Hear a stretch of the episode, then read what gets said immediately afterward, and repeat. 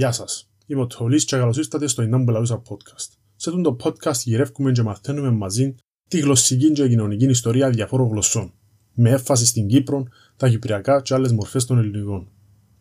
Με τη βοήθεια γλωσσολογικών άρθρων, βιβλίων και αρχαίων κειμένων, να μάθουμε άγνωστες αλήθειες και να καταπατήσουμε πασίγνωστους μύθους. Να τα δούμε όλα με ιστορικό, αρχαιολογικό και ακαδημαϊκό μάτι.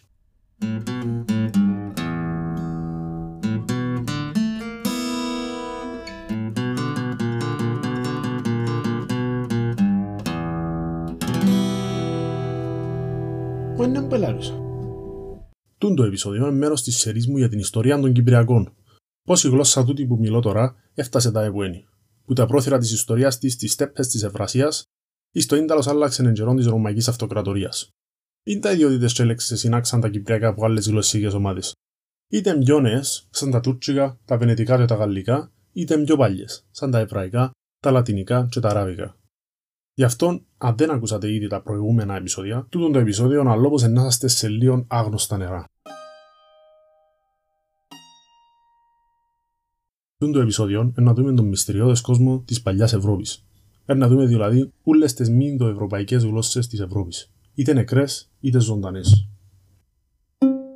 Ο σκοπός τούτου του επεισοδίου είναι να καταλάβουμε καλύτερα τη γλωσσική ποικιλία της Ευρώπης.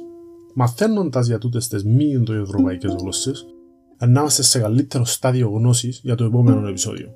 Που να εμβαθύνουμε στα ελληνικά και να δούμε γιατί κάποιες ελληνικότατες λέξεις, σαν τη θάλασσα, το ξύλο και το μουστάκι, πιθανόν είναι δανεισμένες που μια αφανισμένη ηθαγενική γλώσσα ή γλώσσες της παλιάς Ευρώπης.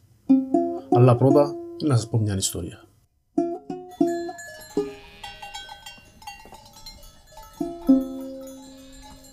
Πριν καμιά χιλιαρκά χρόνια, τον έναν τον αιώνα μετά Χριστού στην Αιθιοπία, ένας με το όνομα Καντί έβωσε τις έγιες του σαν οποιαδήποτε άλλη ημέρα.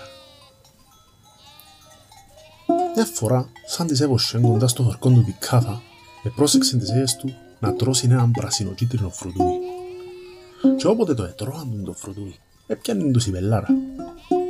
Αζούλεψε ο Κάλτι τις έγιες του, που σήμερα είναι γνωστές ως οι χορευτές έγιες. Και σαν οποιοδήποτε νούσιμο και φυσιολογικό άνθρωπο, έπιανε τα περίεργα φρουτούθια και μάσησεν τα. Όταν τα κατάπιε, ένιωσε πιο ενεργητικός και ζωντανεμένος. Επήρεν τας στον αρχιμοναχόν του χορκού, αλλά εκείνος εβάφτισεν τα φρούτα του θκιαόλου. Και έσυρεν τα πας στα καρβούνα. Η μυρωθιά που τους επερικύκλωσε ήταν μαγική. Έναν άρωμα που δεν μπορεί κανένας να γνωρίσει. Ο μοναχός εδιέταξε να ζήνουν νερό πας στα κάρβουνα για να διατηρήσουν τη μυρωθιά. Και έπιαν το παρασκεύασμα που δημιουργήθηκε ένιωσε τέλεια. Αυξήθη η συγκέντρωση του και μετά από πολλή ώρα ήταν ακόμα σε εγρήγορση. Ένιωθε και πιο ήρεμος και πιο ζωντανός. Ο αρχιμοναχός έδειξε το φρούτο και τις ιδιότητες του σε άλλους μοναχούς της περιοχής και που τζαμέ το φυτό που έκαμε τα φρούτα εξαπλώθηκε μαζί με το ποτό που δημιούργηκαν.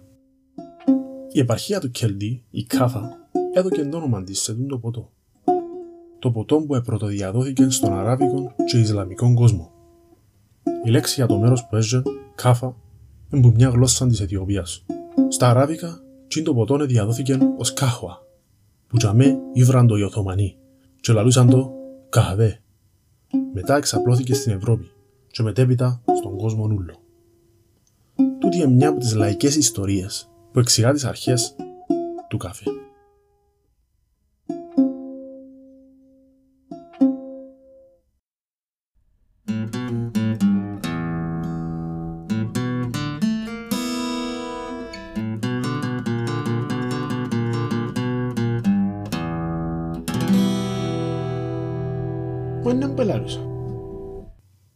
Εκτός που τούτη, έχει μια άλλη ετοιμολογία που λέει ότι η λέξη για τον καφέ ήρθε με μια αράβικη λέξη που συγγενεύει με τη λέξη τους για το κρασί. Αλλά η ιστορία του Καλτή είναι πιο ωραία, ε, ναι. Αν και αλόπως είναι μια λαϊκή τσόφτα. Η λέξη καφές, αν όχι σε ούλες, υπάρχει στις περισσότερες γλώσσες, που την Κίνα ως την Αργεντινή πίνουν καφέ.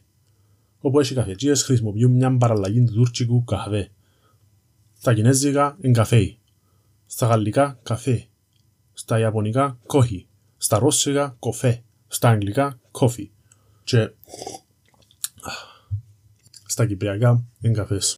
Κανένας γλωσσόλογος όμως δεν θα σε πιάσει να σου πει πως τούτο σημαίνει ότι τούτες οι γλώσσες είναι συγκυρικές. Ούτε να σου πει ότι ο καφές είναι ευρωπαϊκή λέξη. Φωνητικά, δεν συμφωνεί με τους Ινδοευρωπαϊκούς ήχους και λέξεις που ξέρουμε. Ούτε συμφωνεί με τις γνωστές αλλαγές που έγιναν σε όλες τις Ινδοευρωπαϊκές γλώσσες. Τι εννοεί συμφωνεί όμως; Ας σας δω ένα απλό παράδειγμα. Α στα Ινδοευρωπαϊκά μια λέξη έχει τον ήχο Α σε συνδυασμό με τον ήχο Β. Όταν τούτος ο συνδυασμός γεννήσκεται στην αρχή της λέξης, στα ελληνικά βλέπουμε ότι ο συνδυασμός τους εξελίσσεται στον υποθετικό ήχο Χ. Α συ Β ίσον Χ. Με όλους τους γνωστούς ήχους που υποθέτουμε ότι ξέρουμε για τα Ινδοευρωπαϊκά, κάποιοι ήχοι δεν κολλούν. Πέρα από τους ιστορικούς τρόπους για να μάθουμε την ετοιμολογία μιας λέξης, έτσι μπορούμε να δούμε ότι και ο καφέ είναι Ινδοευρωπαϊκή καταγωγή. Θέλω να σκεφτείτε ελληνικές ή κυπριακές λέξεις που αρκεύουν με το γράμμα Χ. Χρώμα, χρέος, χαρτί, χαμέ, έχει πολλές. Και τούτες σε εισαγωγικά άσυλα ελληνικές, με ελληνική ετοιμολογία.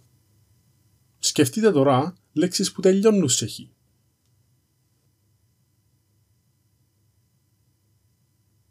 Είναι λίγο πιο δύσκολο, ναι, ναι. Είναι εμένα τώρα έτσι όπως είμαι, μόνο το Αλλάχ και το όχ έρχονται μου, που η μια είναι έκφραση και η άλλη είναι αράβικης καταγωγής. Απλοποίησα τα λίγο, αλλά με παρόμοιον τρόπο μπορούμε να δούμε και εμείς ποιες λέξεις έδειχνουν οι Ινδοευρωπαϊκές στις αρχαίγονες μορφές όλων των Ινδοευρωπαϊκών γλωσσών. Ποιες δηλαδή εξελιχθήκαν που Ινδοευρωπαϊκές λέξεις, σαν τον πατέρα, την μητέρα, τον άπαλον και την αρκούδα και στον ελληνικό των κλώνων παιδιά εγκαμπόσες τούτες οι μη Ινδοευρωπαϊκές λέξεις.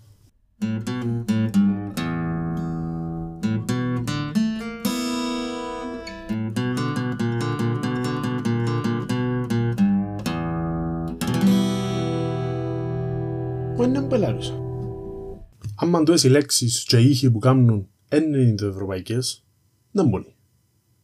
Τούτοι οι ήχοι είναι χαρακτηριστικά από μια άλλη γλώσσα μια γλώσσα ή και γλώσσες που εδάνησαν πολλές λέξεις στα ελληνικά.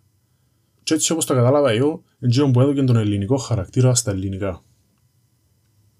Τούτον παιδιά λέγεται γλωσσικό υπόστρωμα. Και γλωσσικά υποστρώματα υπάρχουν σε πολλές γλωσσικές ομάδες, άλλο όπως σε όλες. Ποια γλώσσα όμως έδωκε όλες τούτες τις ιδιότητες στα ελληνικά; Για τούτον δεν έχουμε απάντηση. Αλλά έχουμε κάποιες θεωρίες. Θεωρίες που να καλύψουμε πιο συγκεκριμένα το επόμενο επεισόδιο. Ο σκοπός τούτου του επεισόδιου είναι να δούμε τις μη Ινδοευρωπαϊκέ γλώσσες της Ευρώπης, τις άλλες γλωσσικές ομάδες. Γιατί κατά άποψή μου είναι να μας βοηθήσει να καταλάβουμε τον χώρο στον οποίο αναπτυχθήκαν τα ελληνικά. Και να μπορέσουμε να χρησιμοποιήσουμε στο επόμενο επεισόδιο τούν τη γνώση για να δούμε συγκεκριμένα το πρώτο ελληνικό υποστρώμα. Λέξεις, θεωρίες και ήχους. Α πάμε σε ένα άλλο σημείο της Ευρώπης. Αφήνουμε που είναι Ελλάδα. Α πάμε στην Αγγλία. Τι σήμερα μιλούν κυρίως Αγγλικά. Μια Ινδοευρωπαϊκή γλώσσα. Πριν που τα αγγλικά, είχα μια κυρίαρχη τάξη που μιλούσε γαλλικά. Πριν που τα γαλλικά, μιλούσα σε διάφορες τευτονικέ γλώσσες. Οι τευτόφωνοι, όταν μεταναστεύσα στην Αγγλία, ήβρασαν τα λατινικά, που ήταν για μένα λόγω του ότι η Αγγλία ήταν επαρχία της Ρουμαϊκή Αυτοκρατορίας. Οι Ρωμαίοι ήταν μειονότητα στην Αγγλία σε σχέση με τους ομιλητές των κέλτικων γλωσσών όμως. Μια πάλε Ινδοευρωπαϊκή ομάδα γλωσσών, που ζήγουμε στα Βρετανικά νησιά. Τούτα όλα τα γλωσσικά και κοινωνικά υποστρώματα αφήκαν τα σημάδια τους. Αποτελούν σημαντικά γλωσσικά στρώματα στα αγγλικά. Κερτικές τοπονημίε, γαλλικές και λατινικές λέξεις και φυσικά τη γερμανική βάση που επήρασαν μαζί τους οι τευτόφωνοι ομιλητές που είναι ήπειρο. Αλλά πριν από τους Κελταίους, δεν μπούσε στην Αγγλία. Ξέρουμε ότι οι κελτικές γλώσσες είναι μωρών των Ινδοευρωπαϊκών. Τα κελτικά επήρασαν στην Αγγλία περίπου το 1000 π.Χ. Αλλά γνωστόν ότι στην Αγγλία ζουν άνθρωποι που πολλά πιο πριν, που χιλιάδες χρόνια πριν. Να που μιλούσαν τζίνοι. Ουγκα μπούγκα και χειρονομίες. Παντού δηλαδή ξέρουμε μόνο τζίνα που εκαταγράφησαν. Τζίνα που εχαράξαν. Και για να γράψεις κάτι πρέπει να κατέχεις την τεχνολογία της γραφής. Γι' αυτό, ας πούμε, πολλές φορές ευρωπαϊκές κουλτούρες πρωτεφανίζονται σε ελληνικά και λατινικά γραπτά. Φυσικά δεν μπορούμε να τα εμπιστευτούμε 100% αλλά είναι το μόνο που έχουμε. Η γραφή είναι που χωρίζει την ιστορία που την προϊστορία.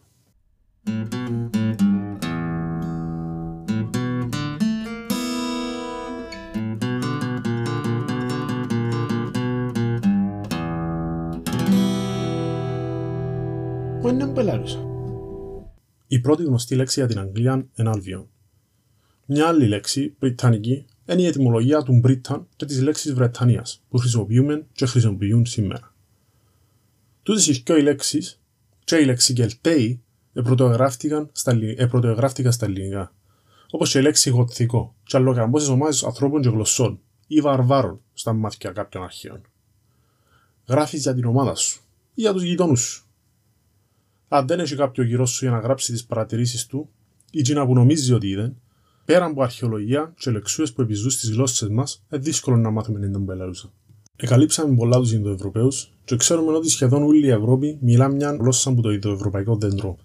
Οι Λατινικές, σαν τα Γαλλικά και τα Ισπανικά, οι τευτονικές, σαν τα Αγγλικά, τα Νορβηγικά και τα Γερμανικά, είναι οι Σλάβικες που πιάνουν από την Κροατία ως τη Ρωσία και από Πολωνία ως Βουλγαρία.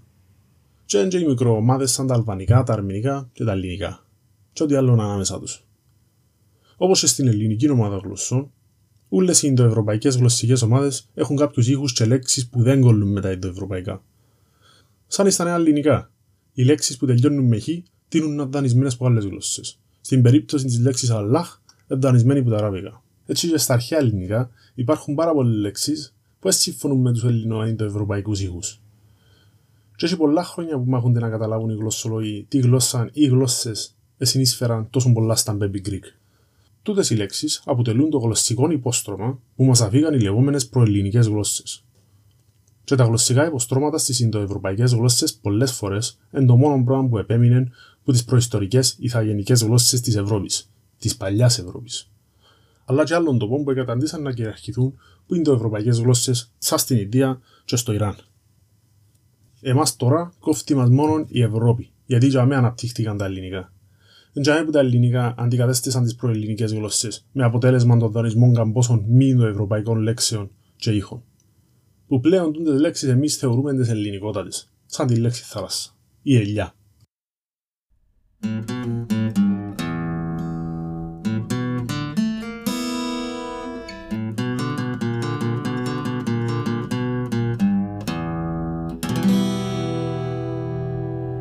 Που είναι μπελάρουσα. Ας πάμε επιτέλους σε τούντες μη ευρωπαϊκές γλώσσες της Ευρώπης. Έχει κοινές που ξέρουμε που θέλουν και περίπου πότε ήρθαν στην Ευρώπη, αλλά έχει και άλλες που δεν ξέρουμε σχεδόν καθόλου. Κάποιες είναι νεκρές, κάποιες είναι ζωντανές κόμμα. Ας αρκέψω με δύο γλωσσικές ομάδες που άλλο όπως ξέρετε. Είναι οι τουρκικές γλώσσες και οι ουραλικές. Ως Κυπρέοι ή Ελλαδίτες, υποθέτω, ελπίζω, πως ξανακούσατε για τα τουρκικά που τα Τούρκια είναι μέλος μιας ομάδας γλωσσών που ξέρουμε περίπου πού θέλουν και πότε φτάσαν στην Ευρώπη. Με ομιλητές κυρίως στη Μικρά Ασία, τα Βαλκάνια, το Αζερμπαϊτζάν, τη Ρωσία και διάφορα μέρη γύρω από τον Ευξήνων Πόντων, μια αρκετά μεγάλη ομάδα γλωσσών, με περίπου 35 γλώσσες. Οι τουρκικές γλώσσες ήρθαν στην Ευρώπη από την Κεντρική Ασία, τον 5ο αιώνα π.Χ. Και να κάνουμε ξεχωριστό επεισόδιο για τα τουρκικά και την τουρκική ομάδα γλωσσών για προφανείς λόγους. Αλλά ναι, ήρθαν μετά Χριστού, πολλά πιο μετά από το διαχωρισμό διαφόρων Ινδοευρωπαϊκών γλωσσών. Προς το παρόν δηλαδή, δεν μας κόφτουν οι τουρκικές ομάδες. Μια άλλη ζωντανή ομάδα γλωσσών είναι η Ουραλική, που έχει τα Ούγγρικα και τα Φιλανδικά ως τα πιο μυαλά μέλη της. Αλλά συμπεριλαμβάνει και τα Εσθονικά και αλλοκαμιάν 27 γλώσσες. Εκτός που τα Ούγγρικα, τούτες οι γλώσσες μιλούνται στα βόρεια της Ευρώπης, στη Σκανδιναβία και στη Ρωσία τούτη η ομάδα γλωσσών δεν επηρεάσει πολλά τα ελληνικά. Και σίγουρα όχι τα κυπριακά. Εκτός που ζει τον έναν των Ούγγρων που έδωγε στους Οθωμανούς την τεχνολογία για να φτιάξουν τις κανονάτσες που καταστρέψαν τα τείχη της Κωνσταντινούπολης και συνείσφερε στην καταστροφή του ελληνισμού. Never forget, οι Ούγγροι είναι οι αληθινοί εχθροί. Α δούμε τώρα μια αρχαία γλώσσα, που χρονολογικά είναι πιο κοντά στην αρχαία ελληνική. Στην κεντρική Μικρά Ασία, αρχαίες γλώσσες σαν τα Λούβικα, τα Λυκιακά, τα Χετιτικά επιλιόντουσαν σε αρκετά μια άλλα μέρη της τωρινής Τουρκίας. Του οι τρεις, τσαλολίε, ήταν όλε Ινδοευρωπαϊκέ γλώσσες, που ήταν κλώνων νεκρών πλέον. Ήταν από τις πιο παλιές Ινδοευρωπαϊκέ γλώσσες. Αλλά υπήρχε και μια γλώσσα που δεν ήταν Ινδοευρωπαϊκή. Τα χαττικά. Και πλή με μου αντανώσετε τα χαττικά με τα χετιτικά που ανάφερα πριν λίγο. Δυστυχώς δεν ξέρουμε πολλά για τα χαττικά, και οι λίγε μεταφράσεις που έχουμε που τις λίγε επιγραφές είναι σίγουρες. Πιστεύουμε πως η χαττική γλώσσα ή μια ξάρφη της επηρέασαν τα χετιτικά, ειδικά στο θρησκευτικό τομέα. όπως και τα εβραϊκά επηρεάσαν τον δικό μας θρησκευτικό γλωσσολογικό τομέα. Και φαίνεται πως τα χαττικά επηρεάσαν κι άλλες γλώσσες στην Ανατολία, αποτελώντας μέρος το υπόστρωμα των Ανατολικών Ινδοευρωπαϊκών γλωσσών, και διώντας μας πληροφορίες για το γλωσσικό πεδίο στη Μικρά Ασία. Τα χαττικά όμως εχαθήκα στον χρόνο, και οι γλώσσες που είχαν ένα συγγενικό υπόστρωμα σαν τα χεττιτικά επεθάναν και εκείνες. Εν τω μεταξύ, να δεν θυμάστε, τα χεττιτικά είναι η παλιότερη τεκμηριωμένη Ινδοευρωπαϊκή γλώσσα, και η χεττιτική αυτοκρατορία επροσάρτησε ως και την Κύπρο για λίγο. Α δούμε τώρα άλλο δύο νεκρές γλώσσες που είχαν πολλή επικοινωνία με τα μκυναϊκά ελληνικά. Η μια είναι τα μινοϊκά, που εμιλιόντουσαν στην Κρήτη, και η άλλη γλώσσα είναι τα ετεοκυπριακά, που εμιλιόντουσαν στην Κύπρο. Και οι δυο τούτες γλώσσες αντικαταστήθηκαν από ελληνικές ποικιλίες, και είναι αποκρυπτογραφημένες. Το μόνο που ξέρουμε σίγουρα είναι ότι είναι Ινδοευρωπαϊκέ. Τούτες οι γλώσσες δηλαδή είναι οι θαγενικές γλώσσες της Ευρώπης, χωρίς να πολλά εμβαθύνουμε στο που τελειώνει η Ευρώπη. Α. Και όπως τα χαττικά, εμιλιόντουσαν σχετικά κοντά στην Ελλάδα. Και οι δυο τούτε οι γλώσσες είναι νεκρές. Μπορεί να ήταν και παραπάνω γλώσσες, αλλά έντε αποκρυπτογραφήσαμε ακόμα. Και δεν μπορούμε να πούμε στα σίγουρα ήταν που ελαλούσα. Αλλά μπορεί να είχαν κάποια σχέση με τη γλώσσα που συνείσφερε στον ελληνικό τον κλόνο. Ξέρω ότι το λαλώ συχνά, αλλά τούτες οι γλώσσες να έχουν το δικό τους επεισόδιο, ειδικά γιατί μια μιλιά τους στην πολύ αγαπημένη μας Κύπρο. Στη Μεσόγειο, το πιο μυαλό νησί μετά από την Κύπρο είναι η Κορσική, και το πιο μυτσί νησί μετά από την Κύπρο είναι η Σαρδινία. Είχαν και εκείνα τα νησιά ηθαγενικές και προ-Ινδοευρωπαϊκέ γλώσσες. Τσίνε όμως ζουν μόνο μέσω τοπονημιών και ένα μυτσί σύνολο λέξεων.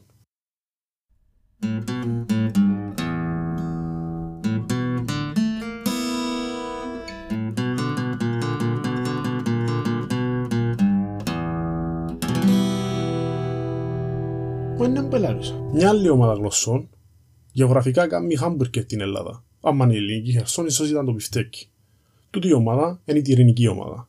Περιέχει γλώσσες σαν τα γνωστά Ετρούσκικα, που στα αγγλικά γνωστά ως Etruscan. Που και τούτη η ομάδα είναι νεκρή. Αλλά ήταν σημαντική στην ιστορία της Ευρώπης. Και ως μια αρχαία μη Ινδοευρωπαϊκή ομάδα γλωσσών κατάλληλη για τούτον και το επόμενο επεισόδιο. Οι Ετρούσκοι ήταν αρχαίοι ανθρώποι της Άνω Ιταλίας, και εντζίνοι που προσαρμόσαν μια μορφή του ελληνικού αλφαβήτου για τη γλώσσα τους. Μετά οι Ρωμαίοι προσαρμόσαν το ετρούσκικο αλφαβήτο για να κάνουν το λατινικό αλφαβήτο, το αλφαβήτο που χρησιμοποιούν τόσες γλώσσες που τα αγγλικά ως και τα τουρκικά, και που πολλά πιθανόν θεωρείται καθημερινά στις οθόνες που χρησιμοποιείται. Τα ετρούσκικα και η ομάδα τους, τα τυρίνικα, είναι Ινδοευρωπαϊκέ γλώσσες. Ανήκουν στην δική τους ομάδα. Τούτη η ομάδα εμιλιέτουν κυρίω στην Ιταλία, στι Άλπε και κάποια νησιά, αλλά υπήρχε και ένα μέλος τους της ομάδας σε άλλο ένα νησούιν της Μεσογείου. Όχι, δεν είναι η Κύπρος. Το νησούιν είναι να το καταλάβεις μόλις ακούσεις το όνομα του της γλώσσας, που ευρέθηκε γραμμένη μόνο σε μια στήλη και κάποια γραφίτη. Η γλώσσα ήταν τα λιμνιακά, που από όσον ξέρουμε μιλιέται μόνο στο νησούιν της Λίμνου, στο βόρειο Αιγαίο. Το thumbnail του του επεισοδίου δείχνει τα χαράγματα της φημισμένης στήλης των καμινών. Τούτη η στήλη έχει που τα καλύτερα παραδείγματα της γραμμένης λιμνιακής. Και το αλφάβητο που χρησιμοποιούσαν παστούν τη στήλη είναι δανεισμένο από την Εύβοια. Fun fact, τούτη η επιτάφια πλάκα ήταν κάποιου με το όνομα Ακέρ Ταβάρσιο Βαναλασιάλ. Τούτη, τούτη η γλώσσα εμφανίζεται γραμμένη στον Ισούι που τον 6ο αιώνα π.Χ. πριν που την κατάκτηση του νησιού που τη θαλασσοκρατική δύναμη της περιοχής, την Αθήνα, τον 5ο αιώνα μετά Χριστού. Είδαμε ως τώρα αρκετές ηθαγενικές μη Ινδοευρωπαϊκέ γλώσσες της Ευρώπης, Κάποιες ζωντανές, σαν την Τούρκικη και την Ουραλική ομάδα, οι άλλες νεκρές, οι γλώσσες της Κύπρου, τα μινοϊκά της Κρήτης και οι γλώσσες της Σαρδινίας και της Κορσικής. Εμάθαμε και για την Τυρινική ομάδα, που κυρίως ήταν στην Ιταλία κοντά σε τα πασίγνωστα ευρωπαϊκά βουνά. Η Τυρινική ομάδα είχε και έναν παρακλάδι σε έναν νησί του Αιγαίου, τη Λίμνο. Εμάθαμε και για μια γλωσσά τα χαττικά, που σπίτι της ήταν η κεντρική Μικρά Ασία και είδαμε ότι τούτη γλώσσα αποτέλεσε υπόστρωμα της πιο παλιάς καταγραμμένης Ινδοευρωπαϊκής γλώσσας. Οποιαδήποτε από τις γλωσσικές ομάδες μπορεί να είχε κάποια γλωσσική σχέση με τη γλώσσα που εδάνησε τόσο πολλά στα ελληνικά, τα λεγόμενα προελληνικά. Αλλά δυστυχώς οι περισσότερες έχει πολύ καιρό που έπεθαναν. Αλλά δυστυχώς οι περισσότερες έχει πολύ καιρό που έπεθαναν. Και τι καλύτερο για ένα γλωσσολόγο που μια ζωντανή γλώσσα, που μπορείς και σήμερα να την εξερευνήσεις για πιθανές σχέσεις. Οι επόμενες ομάδες γλωσσών εν και ηθαγενικές και ζωντανές γλώσσες της Ευρώπης. Ας τις δούμε. Ας φύγουμε από τα νησιά της Μεσογείου, περνώντας από την Κεντρική Ασία, ώσπου να φτάσουμε σε ένα άλλο άκρο της Ευρώπης, τα Καυκάσια όρη. Συνήθως ο κόσμος που έβρισκε καταφύγιο, στα βουνά. Ε, παιδιά, τα Καυκάσια όρη είναι ευπρόσδεκτος τόπος. Ε, για τον λόγο που έγιναν καταφύγιο για πολλές ομάδες ανθρώπων, δηλαδή και πολλές ομάδες γλωσσών. Έτσι εξηγούν κάποιοι τη γλωσσική ποικιλία στα βουνά του Καυκασού. Αν δυσκολευτείς εσύ να πάεις κάπου, να δυσκολευτεί το ίδιος ένα στρατός ή κάποιος που σε τζινιά. Α αρκέψουμε τις γλώσσες που έπιασαν στα βουνά στην ιστορική περίοδο. Οι Ινδοευρωπαϊκέ γλώσσες, σαν τα ποντιακά ελληνικά, τα ρώσικα και τα αρμένικα. Αλλά και αρκετές μη Ινδοευρωπαϊκέ γλώσσες, που ήρθαν από την Ανατολή και ήβραν τα βουνά ως καταφύγιο. Που τουρκικές γλώσσες ως και μια μογγολική γλώσσα. Μιλούνται ως και νέο αραμαϊκά σε τούντα μέρη. Αλλά εκείνε που μας ενδιαφέρουν εμάς παραπάνω είναι οι λεγόμενες καυκάσιες γλώσσες, οι θαγενικέ των βουνών τούτων. Δεν θα τις έβρισκες πουθενά άλλου. Μην εξιάσετε ότι θεωρούμε τις γλώσσες τώρα για να μπορέσουμε το επόμενο επεισόδιο να εικάσουμε 90 γλώσσα ήταν τα προελληνικά. Ή έστω σε 90 ομάδα γλωσσών άνοιγε τούτη γλώσσα, που έπαιξε τόσο μυαλό ρόλο στο σχηματισμό της ελληνικής ομάδας γλωσσών. Τούτες οι ηθαγενικές καυκάσιες γλώσσες σχηματίζουν τρεις γλωσσικές ομάδες που είναι μη ευρωπαϊκές είναι οι καρτεβελικέ που είναι τέσσερις γλώσσες. Και μια από τις γλώσσες είναι πιο γνωστή. Είναι τα γεωργιανά. Η δεύτερη ομάδα γλωσσών στα Καυκάσια όρη είναι η βορειοδυτική Καυκάσια ομάδα, με δύο κύριους κλόνους. Και τέλος έχουμε την βορειοανατολική Καυκάσια ομάδα. Μια βορειοανατολική γλώσσα που παίζει να την εξαίρετε είναι η γλώσσα των Τσετσένων, τα Τσετσένικα.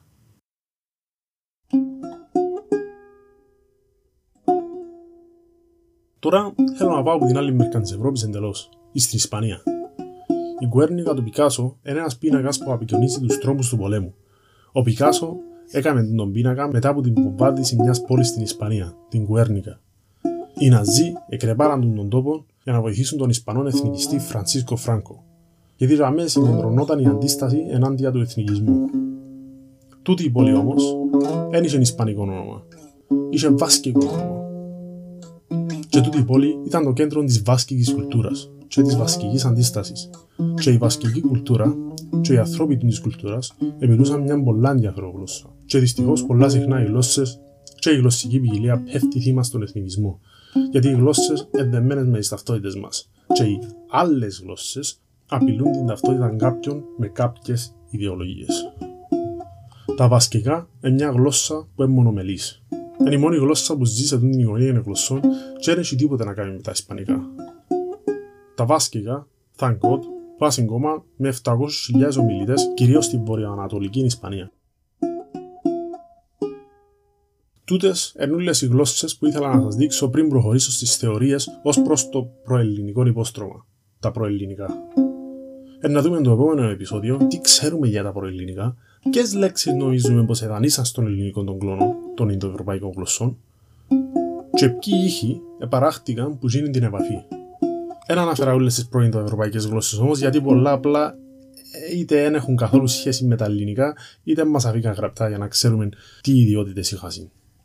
Υπάρχει ας πούμε μια θεωρία για έναν προγερμανικό υπόστρωμα που επηρέασε τις τευτονικέ γλώσσες και έναν προγοειδελικό υπόστρωμα που επηρέασε τα Ιρλανδικά, τα Ιρλανδικά και Αρκτικά.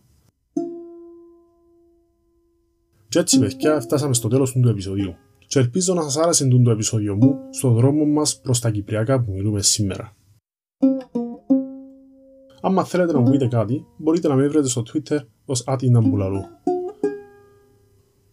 Και μπορείτε να μου στείλετε email στη διεύθυνση που έβαλα στα σώματα. Επίσης μπορείτε να βρείτε τις πηγές που χρησιμοποίησα για το επεισόδιο.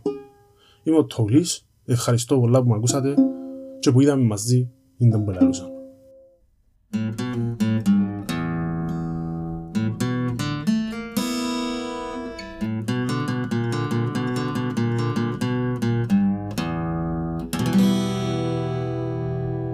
Enam belarus